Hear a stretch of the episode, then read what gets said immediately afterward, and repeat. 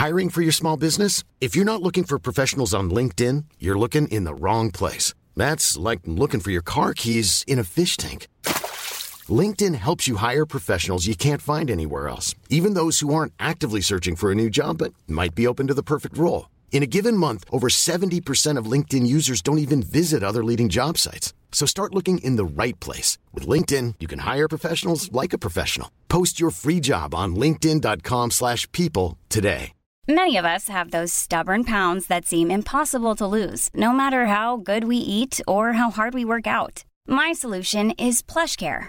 PlushCare is a leading telehealth provider with doctors who are there for you day and night to partner with you in your weight loss journey. They can prescribe FDA-approved weight loss medications like Wagovi and Zepbound for those who qualify. Plus, they accept most insurance plans. To get started, visit plushcare.com slash weight loss. That's plushcare.com slash weight loss. Investpodden. Du lyssnar på Investpodden med Ronja och Ted och idag har vi med oss Oskar och Andreas från SYK för det är ju dags för veckans juristfråga. Woho! Välkomna! Äntligen. Ja, äntligen. Ja, men det är ju så trevligt när ni kommer till studion och Ja, gör oss det. klokare. Eh, idag ska vi prata om dokument. Visst låter det sexigt och roligt? Eh, Äntligen igen. Osk, Oskar är entusiastisk, Andreas är lite alltid tveksam. på- Ja, Oskar är alltid på hugget. ja, det är bra. Okej, vilka dokument har ägare generellt tillgång till i ett bolag om de vill se hur det går? Har de tillgång till till exempel styrelsedokument? Ja.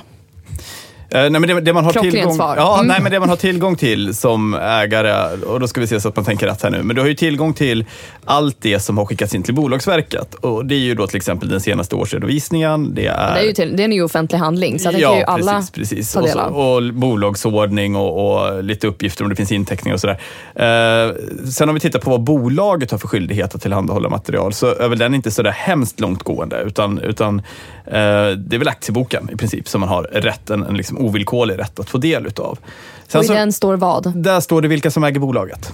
Punkt. Punkt. Ja, och så står det om aktierna är föremål för till exempel hembud och lite sånt. Men i princip så står det vilka som äger och har ägt bolaget. Så där kollar du på vilka som äger och sen av årsredovisning, hur går det?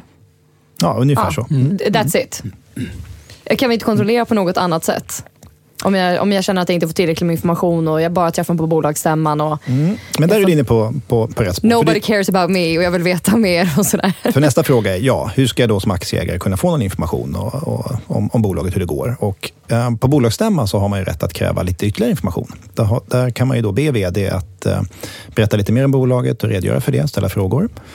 Men ska man göra det på bolagsstämman? Ja, det är, huvud, huvudregeln är att det gör det på bolagsstämman, för det är där du träffar eh, både bolaget och de andra aktieägarna.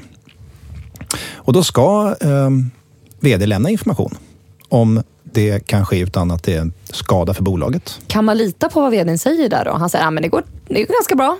Ska man nöja sig med det eller vad har man rätt att veta? Det får väl vara kanske lite mer detaljerad information och det ska väl också matcha kanske vad man har presenterat tidigare i form av årsredovisning och så vidare. Det beror lite grann på också, vad är det du är ute efter? Är det bara allmänt veta, hur går det? Eller vill du ha information med en specifik fråga och så vidare? Ja, men om jag ser årsredovisning att det går dåligt till exempel, så jag frågar men varför går det dåligt? Och så vill de inte svara på det till exempel. Har jag nog rätt att veta Mm. varför det inte går så bra? Som jag sa tidigare så har du ju rätt att ställa den frågan varför. Och då ska ju vd svara på det om det kan ske utan att det skadar bolaget. Då ska han svara på den frågan. Och även om det är så att det faktiskt skulle kunna vara till skada för bolaget så är han faktiskt skyldig att ge dig information, inte då på stämman, men han ska tillhandahålla information så att någon kan få titta på den efter stämman. Under ordnade former. Även om jag äger väldigt lite aktier. Ja, så är det ju. Det har egentligen inte att göra med liksom storleken på, på ditt innehav. Är du storägare så har du ofta mer möjligheter för att då kanske du tillsätter styrelsen och du sätter dig själv där. Ja, då är du inne i bolaget. Men är du liten ägare så, så får du förlita dig på det här. Ted, har du varit med om det där att du velat ha mer information än vad du får? Och vad gör du då?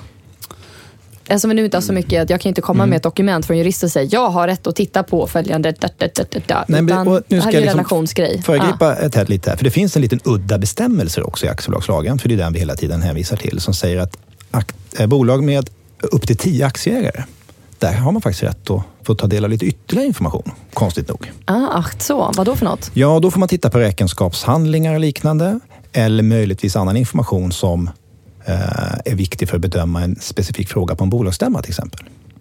Mm. Så den är lite diffus. Mm. Men finns det en fråga på en, upp, eh, på en bolagsstämma såklart. Ja. Mm. som ska prövas så behöver man lite underlag för att liksom veta hur man ska rösta. Va? Och då kan man få den informationen. Men den är lite speciell den bestämmelsen. Mm. Men den är, den är ganska viktig för att den gör ju faktiskt att du har rätt. Och, eh, nu ska vi inte gå in i detalj på minoritetsrätter, men har man fått ihop en samling, en bunt människor som har 10% ägande, om man nu själv är en liten aktieägare, så är det inte så att då har man väl lite mer rättigheter där också att kunna göra något? Jo, men det stämmer också, för då kan du utse en eh, person som kan få granska på dina vägnar vissa saker. Eh, det betyder inte att den här personen bara liksom får kliva in och titta på alltihopa, utan då måste man ge ange ett så kallat granskningstema. Man måste liksom påstå och säga, jo men det finns vissa saker här. Det är en tidsperiod eller det är möjligtvis ett visst agerande i ett visst fall som vi misstänker inte har gått riktigt rätt till. Det där vill vi att vår granskningsman ska titta på. Och då är bolaget skyldig ut sig en sån. Mm. Har man rätt att kolla på styrelsedokument då? Huvudregeln är nej. Ja, det, jag känner mig lite blockerad där. Ja.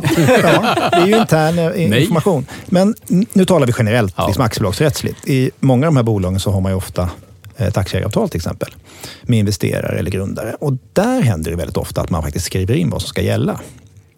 Många investerare säger vi vill ha löpande information månatligen, kvartalsvis, årsvis. Den ska se ut så här och den ska skickas dit och dit. Och då har man ju försäkrat sig om ytterligare information. Hur ofta vill du ha information Ted? Vad tycker du är rimligt?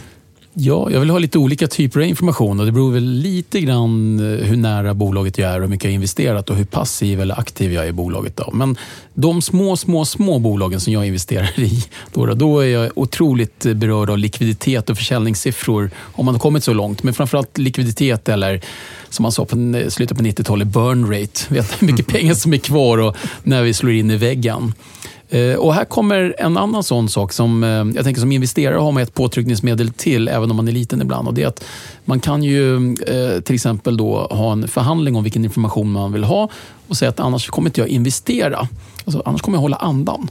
Uh, och det, Vänta, är det ett uttryck faktiskt? Annars alltså, kommer jag hålla andan? Ja, men jag, mina barn gjorde det när de var små. Så om ja, jag får sen vill så hålla andan. Så, men, jag, jag tänkte, nu kanske jag har missat ett intryck här som alla känner till. Och, ja, okay. ja, I Teds värld så är det här ett väldigt ja, viktigt... Jo, men det är ju du och My Little Ponies. Så, ja. ja. men man har ett påtryckningsmedel här i form av ska jag investera i nästa runda eller inte. Och Det behöver inte bara vara jag personligen. För att Det kan ju vara jag plus en stor aktieägare som tycker att jag har en vettig synpunkt. Så man slås ihop då i någon typ av ägarmöte. Och då är jag med på Andreas eh, grej här, att antingen aktieägaravtalet eller i någon typ av förhandling så diskuterar man sig fram. Vad vill jag ha? Och likviditetsrapporter brukar jag vilja ha ganska ofta. Och någon typ av försäljningsprognos eller hur det går. Mm. Tycker ni att det här låter vettigt? Ja, men absolut. absolut. Ja, det, låter väldigt, nej, men det låter väldigt vettigt. Och det, är, alltså, och det här är väl som, som ofta eh, när vi svarar på olika frågor i den här podden så är det väl så att det här är jättebra om man har med sig den här frågan in i liksom en aktieägaravtalsdiskussion. För det är väldigt enkelt. Om man ställer sig frågan innan och så kommer man överens om den så behöver man inte ställa sig den när någon till exempel börjar uppleva det känns inte så soft att dela med mig av för mycket information för det går inte så bra. Utan de har kommit överens om det på, utifrån liksom, i en situation där man är positiv och glad och tycker att det känns väldigt kul att arbeta ihop. Ja, det är smart tycker jag. Schyssta affärer, det så, låter det, det som. Schyssta affärer. ja, vad bra. Tack så mycket för att ni kom hit idag. Tack så mycket. Tack ska ni ha. Hej. Hej.